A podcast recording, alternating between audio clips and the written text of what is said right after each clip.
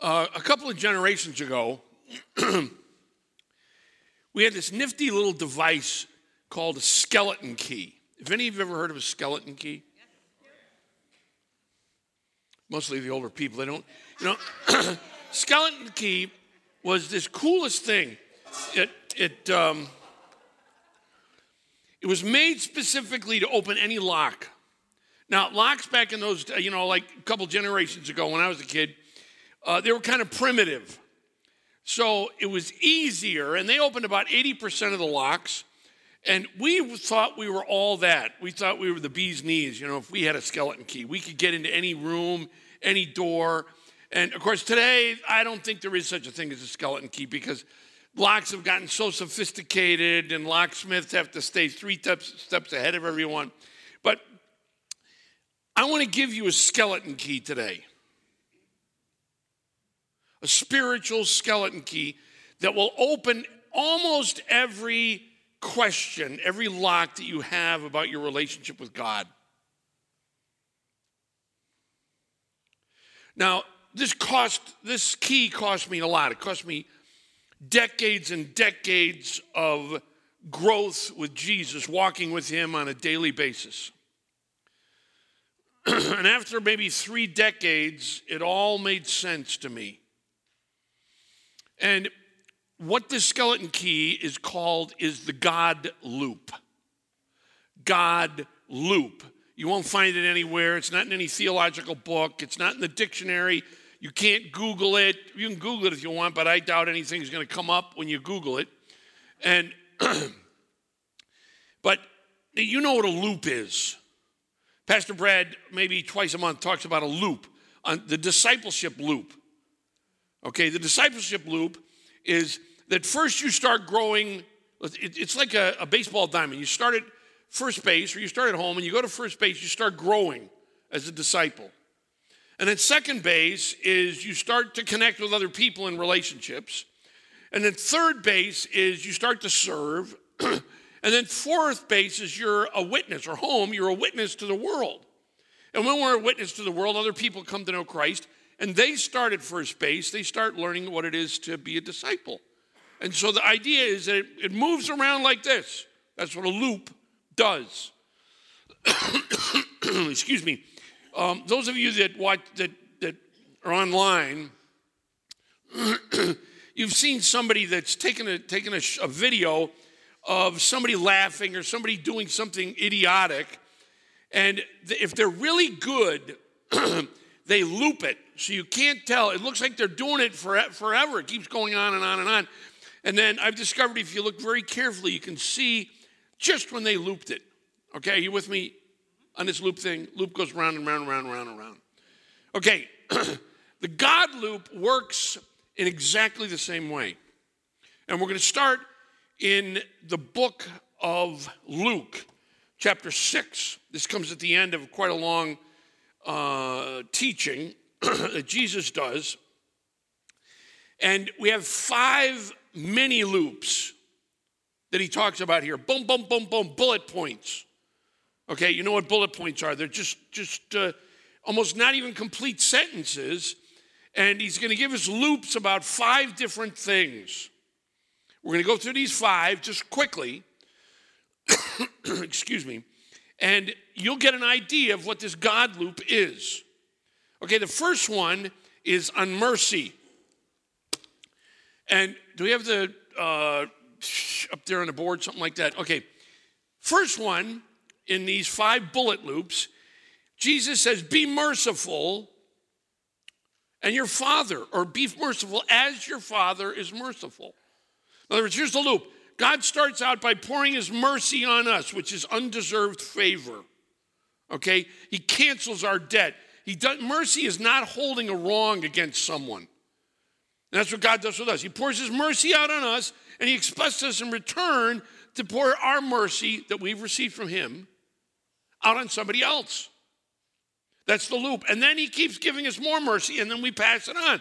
Goes like this. Now, as soon as we stop giving away his mercy, boom, the loop is broken. And God can't continue to pour his mercy into someone who's not doing anything with it. That's bullet number one. Bullet number two judging.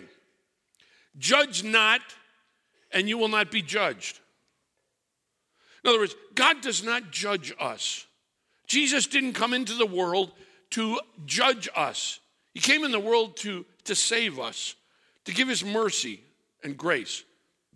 He does not judge us for our sins, which is, you know, when I was worshiping this morning on the back there, oftentimes I can't stand up and hold up my hands and, and, and, and, and cheer and clap, and I just have to. uh, if I had good knees, I'd be down on my knees and I'd be melted before the throne of God. That He has not held my sins against me, He doesn't judge me. And that, that transforms who I am as a person, it frees me up.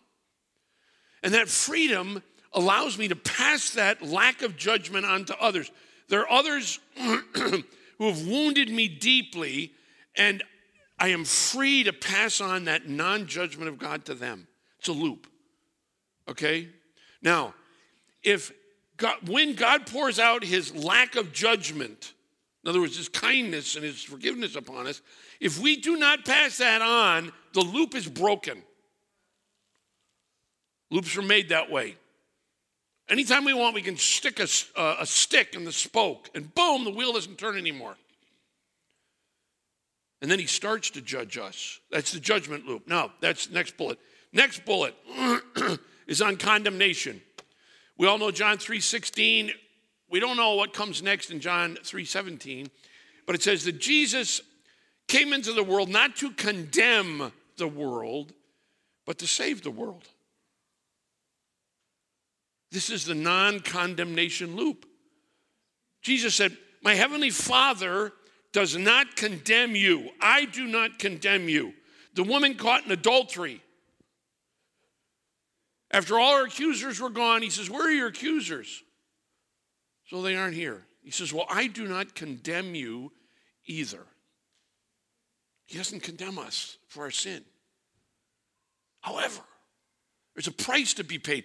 He paid the price, but there's a price for us, and that is we pass that non condemnation on to others. You see, the loop is there. He doesn't condemn us, we don't condemn others. Now, if we start to condemn other people for what they're done, doing, we are cooked. You need to be convicted of that. You need to be cut to the heart. And changing that attitude does not happen like turning on a light switch.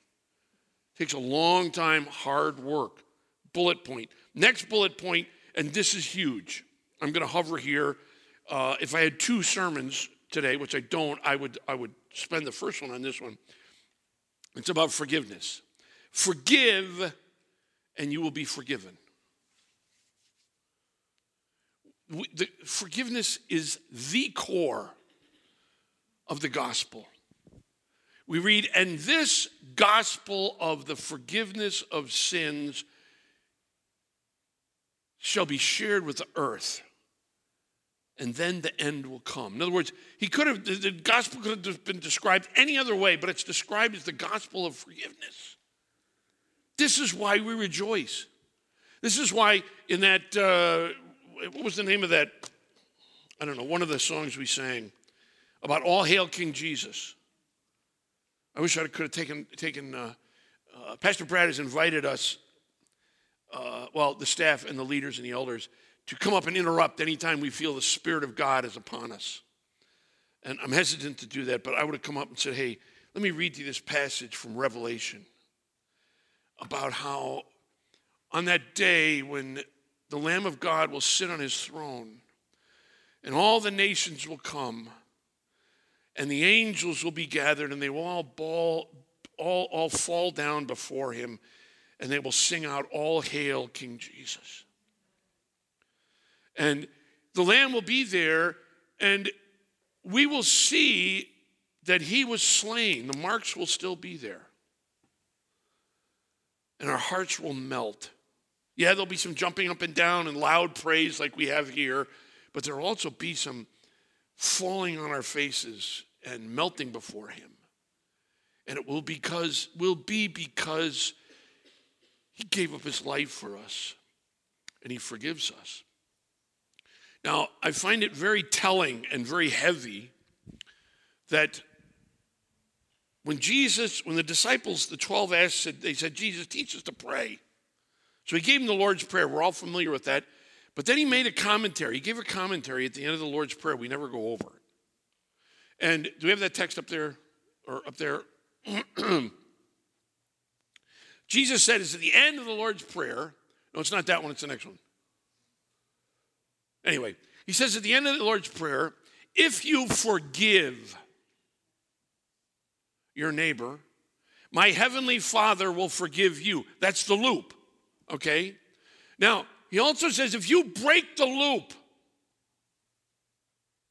if you do not forgive your brother their trespasses, neither will my heavenly Father forgive you. You probably haven't heard that. Once we stop passing on the forgiveness of God, he's the flow, the tap is shut off. This is a frightful thing. I'm guessing that a third of us here harbor a lack of forgiveness for somebody in our life. Somebody has wounded us deeply, and we just can't let go of it. We can't forgive them. You've broken the loop. God's forgiveness is full and free, and He passes it on to us and as long as we pass it on to others, it keeps flowing. It's a God loop. But when we refuse to pass that on, we've broken the loop. This, is, this isn't my idea. It's just right there. It's Jesus. He says, When you don't forgive your brother, my heavenly Father will not forgive you. This is, if we're hard, we should be petrified by this. I've been wounded and hurt deeply by many people in my life. So I've had to work at this. And once the wound's in there, I know what says in Matthew chapter 6, the end of the Lord's Prayer. I know I have to forgive that guy that just stuck a knife in my back. I've actually, I'm never going to take my shirt off here, but I've got some blades. You can see them, they're stuck in the back where I can't get them out, where people stab me in the back. And I've had to pray and pray and pray for years that God would give me a spirit of forgiveness. And He has. Not right away. The wound is so deep. And I feel it once in a while. I move around my back, I can feel the knives are still in there. But this is the God loop. Okay? He forgives us and He expects us to pass it on. Not my idea, this is Jesus. This is the King of Kings whom we will stand before. We need to have a clean slate. We can't enter his presence harboring grudges. We got to clear all those out, and only he can help us do it. Now, that's not the message for today. The message is the next bullet point, the fifth one, where he says this Give, and it shall be given to you in good measure, shaken together, pressed down and overflowing in your life. I remember as a kid, we'd eat cornflakes. I'm sure my mom didn't get Kellogg's. I'm sure she was so, i I'm sure she got generics. Okay? We, we didn't know the difference. you know? There is a difference, I can tell now, but back then I couldn't tell. We got these generics, and printed in very fine print in the top of the box says, Some settling will occur during distribution or something. You know, the box goes from from from the generic plant where they made them and to the to the distributor and to the store and then into our so by the time you opened the box it wasn't full anymore. It had been you know what i'm talking about? It had been shaken down. This is the blessing that god has promised to give us if we give. It's the giving loop he gives to us and we pass on what He has given to us. And then He pours even more, not just the same amount, but a good measure, a greater measure, shaken together, pressed down. And we could spend half an hour talking about what it would look like. I mean, just imagine over God's blessing overflowing in your lap. I've been a, fa- a father and a grandfather, and I've you know bounced a lot of kids on my knees, so I've had a bunch of undesirable stuff overflow into my lap. Okay, but to have good stuff overflowing in your in other words, you got so much stuff you can't handle it. This is the giving loop. Now, Pastor Brad, maybe twice a month, he talks about this precise thing, this giving loop, on Sunday morning. He mentioned it actually, no, he talks about it every Sunday, but he forgot to give it because he was distracted this morning. But he talks about, you know, you can give online and you can give in the drop boxes and and and whatnot. And then he says, we every person should be should be giving cheerfully and generously and sacrificially and consistently. See, Pastor, Pastor Brad's done such a great job at this, okay? And this is a mature person who understands the giving loop, the God loop here. God has done all, is given sacrificially to us, and we return. But it doesn't describe a lot of us. Didn't describe me when I first came to faith 50 years ago. I painted houses for a living through college, through seminary. And I worked for myself. I made a lot of money back then. I made $100 a day. But I worked, you know, 16, 14 hours a day.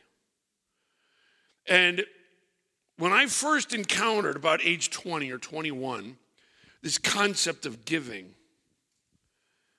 in the scripture, I hated it. Now, I loved, I, I, I, liked learning about love and forgiveness and judgment. I, I hadn't achieved those, or, or they weren't part of my who I was, but I wanted it. I didn't want this giving thing. God loves a cheerful giver. I was not a giver. To absolutely think about cheerfully, this was my money. If I got a check at the end of two weeks for $1,000 for a job I had done, I put it in the bank. Now, giving, I, I that's my, I, I worked hard on that.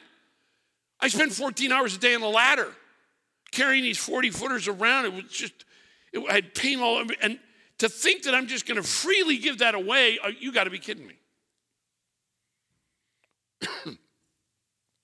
but God loves a cheerful giver. I couldn't do it. My guess is that some of us here can't give. There's no condemnation. I'm with you in this. I'm walking with you. I couldn't give cheerfully, generously, sacrificially, or faithfully. It was mine. I'll give my time, I'll give my abilities, but my money, that's mine.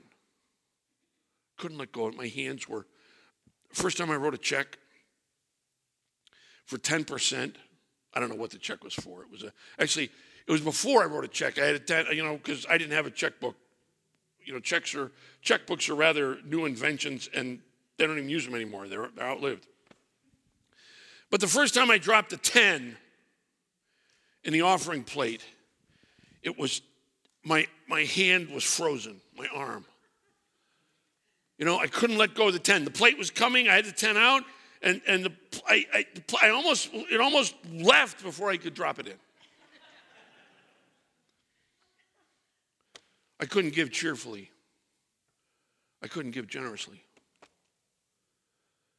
But over the decades, God has changed my heart.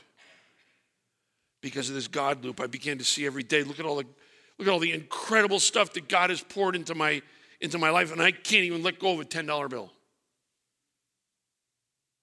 Now, my situation then was not much different than the situation in Israel most of the time.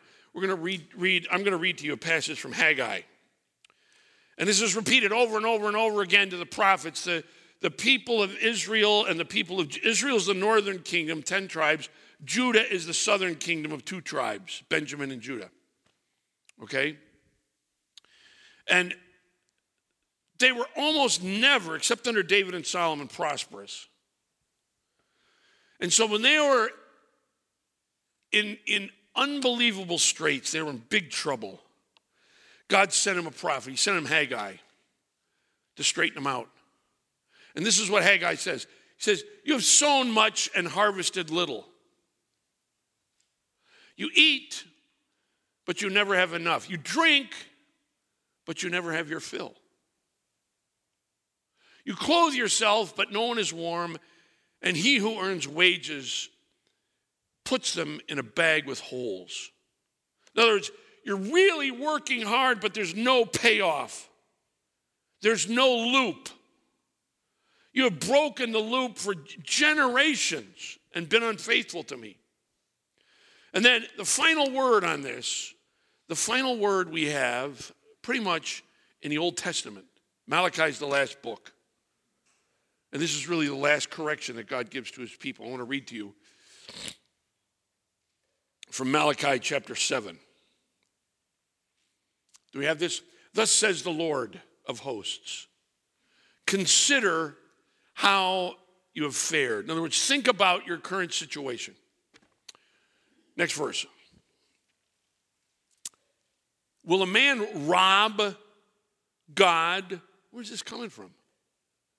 This is the only place it's spoken of in all of Scripture.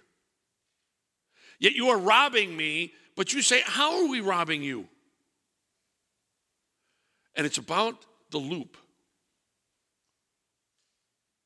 You're robbing me in your tithes and in your offerings. You're not bringing them in anymore. The next verse he says, You have looked for much, and lo, it came to little.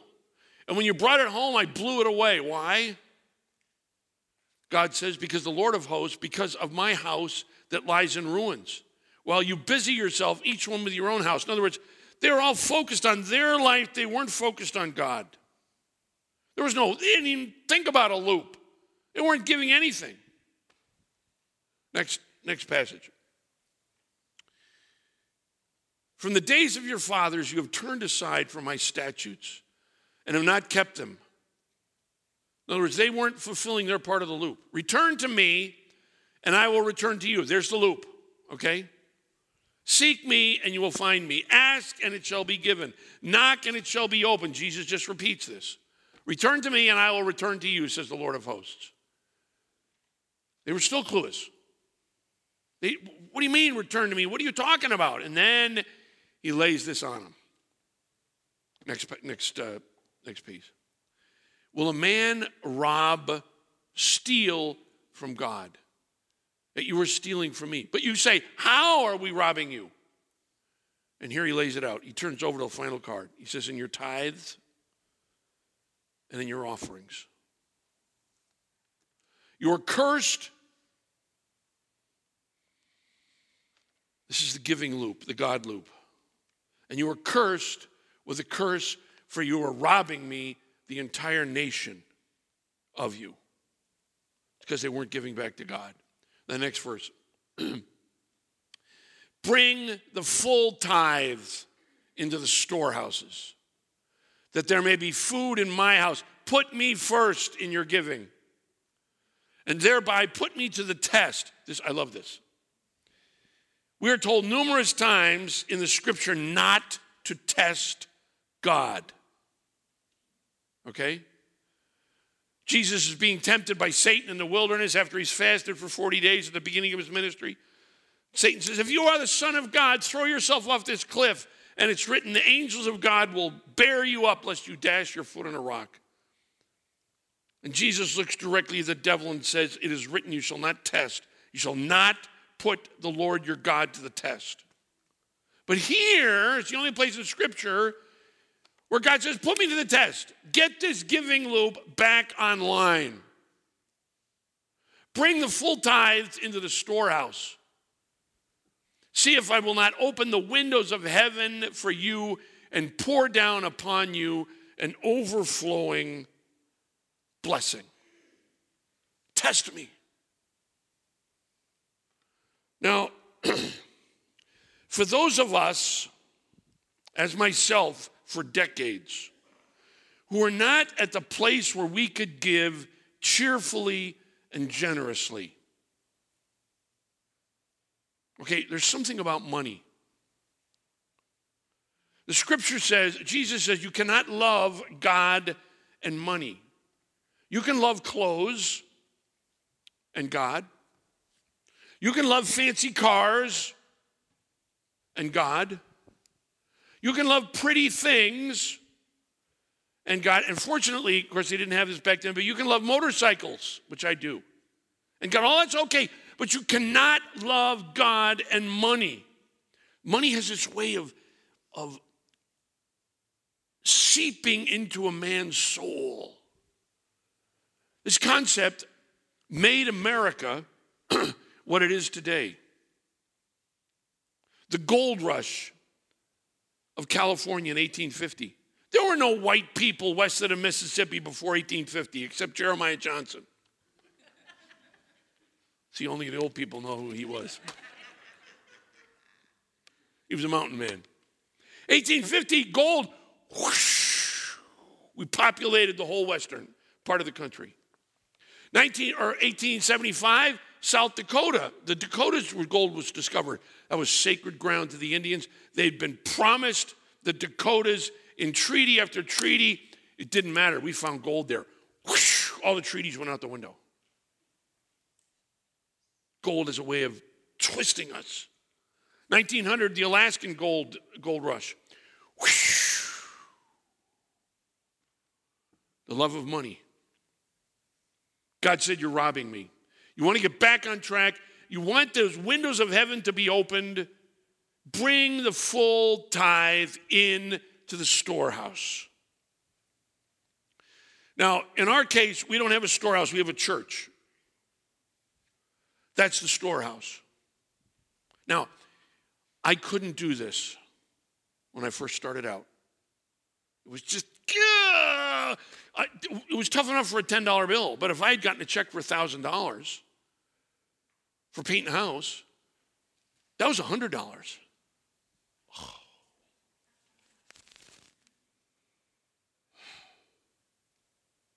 Money had wrapped itself around my soul. And just because I gave my life for Jesus, money that that that, that didn't depart.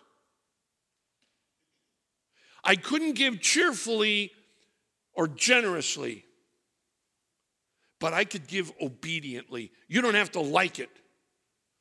You can give obediently and not like it. And so I started tithing obediently. It killed me every week. Not just that once on Sunday or, or once, twice a month if I got a paycheck twice a month. It killed me everything in between. I, I can't believe I gave away $100 to the church. Ah! You can give, obe- that's where you start, obediently. Now, many of you are way past that and you do the generously and, and, and, and the, the cheerfully, and that's advanced God loop in the area of money. But some of us here are not that far along. I was not that far along for oh, 25 years into my Christian faith. It was obediently. Gritting my teeth and, and clenching my fists.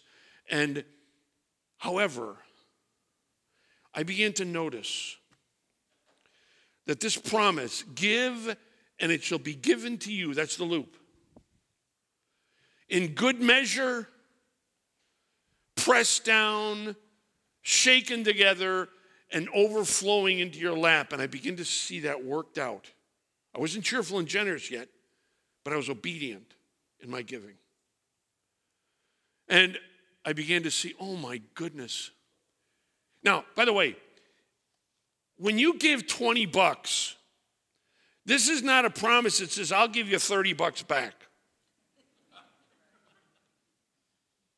There's a lot of ministries that, are, that tell you that. They're, they're, it's a lie. I didn't get no 30 bucks back for every 20 I put in. I didn't even get 10, back, 10 bucks back. But he began to pour into my life things, blessings that I never thought were possible. Which I just can't tell you with tears in my eyes and just it, it, every day I'm so grateful. I didn't have that have that attitude of gratitude 40 years ago when I was clutching onto my money and giving obediently, but that started something that transformed my life. I want you to know it can transform your life. You bring, you stop robbing God. You bring the whole tithe, full tithe, 10% before taxes into the storehouse. It's, it's not like God, it's not like North Point needs your money. Pastor Brad never asks for money. I'm not asking for money. I'm, I'm giving an invitation to you to get this giving loop moving in your life. Some of you, it's the giving loop is lubricated and it's flowing, and there's generosity and there's cheerfulness. Some of us haven't gotten that far. Some of us are where I was. And so the invitation is to start, is to move this, this, this giving loop through obedience. You bring the full tithe in. Do you give in other places? Absolutely. You've got the friends that are on the mission field, give to them.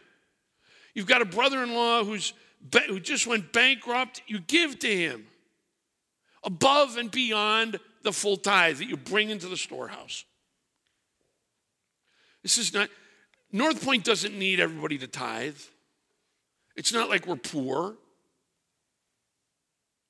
But what North Point does is it, it, it it's North Point functions on the same loop principle. They are given through our offerings and they give out. We don't have enough. I, I keep telling Pastor Brad we need more videos about the way North Point gives. One Sunday about a year ago, there were, we gave a car to this gal who didn't have a car. We, another Sunday, we heard about we, we gave like $500 worth of groceries to a gal who just some disaster just happened to her life. And this kind of stuff happens all the time just we don't we need to hear about it more. But as you give to north point north point becomes the distributor on your behalf and in god's name for the blessings that have come in. Are you with me here? I know every single one of us is at a different place so it's hard to speak into everyone's heart. But wherever you are on this giving loop, I want to encourage you to keep going. God will not, God will not be outgiven. No one can give too much because he will pour it back into your life and nothing will ever be the same.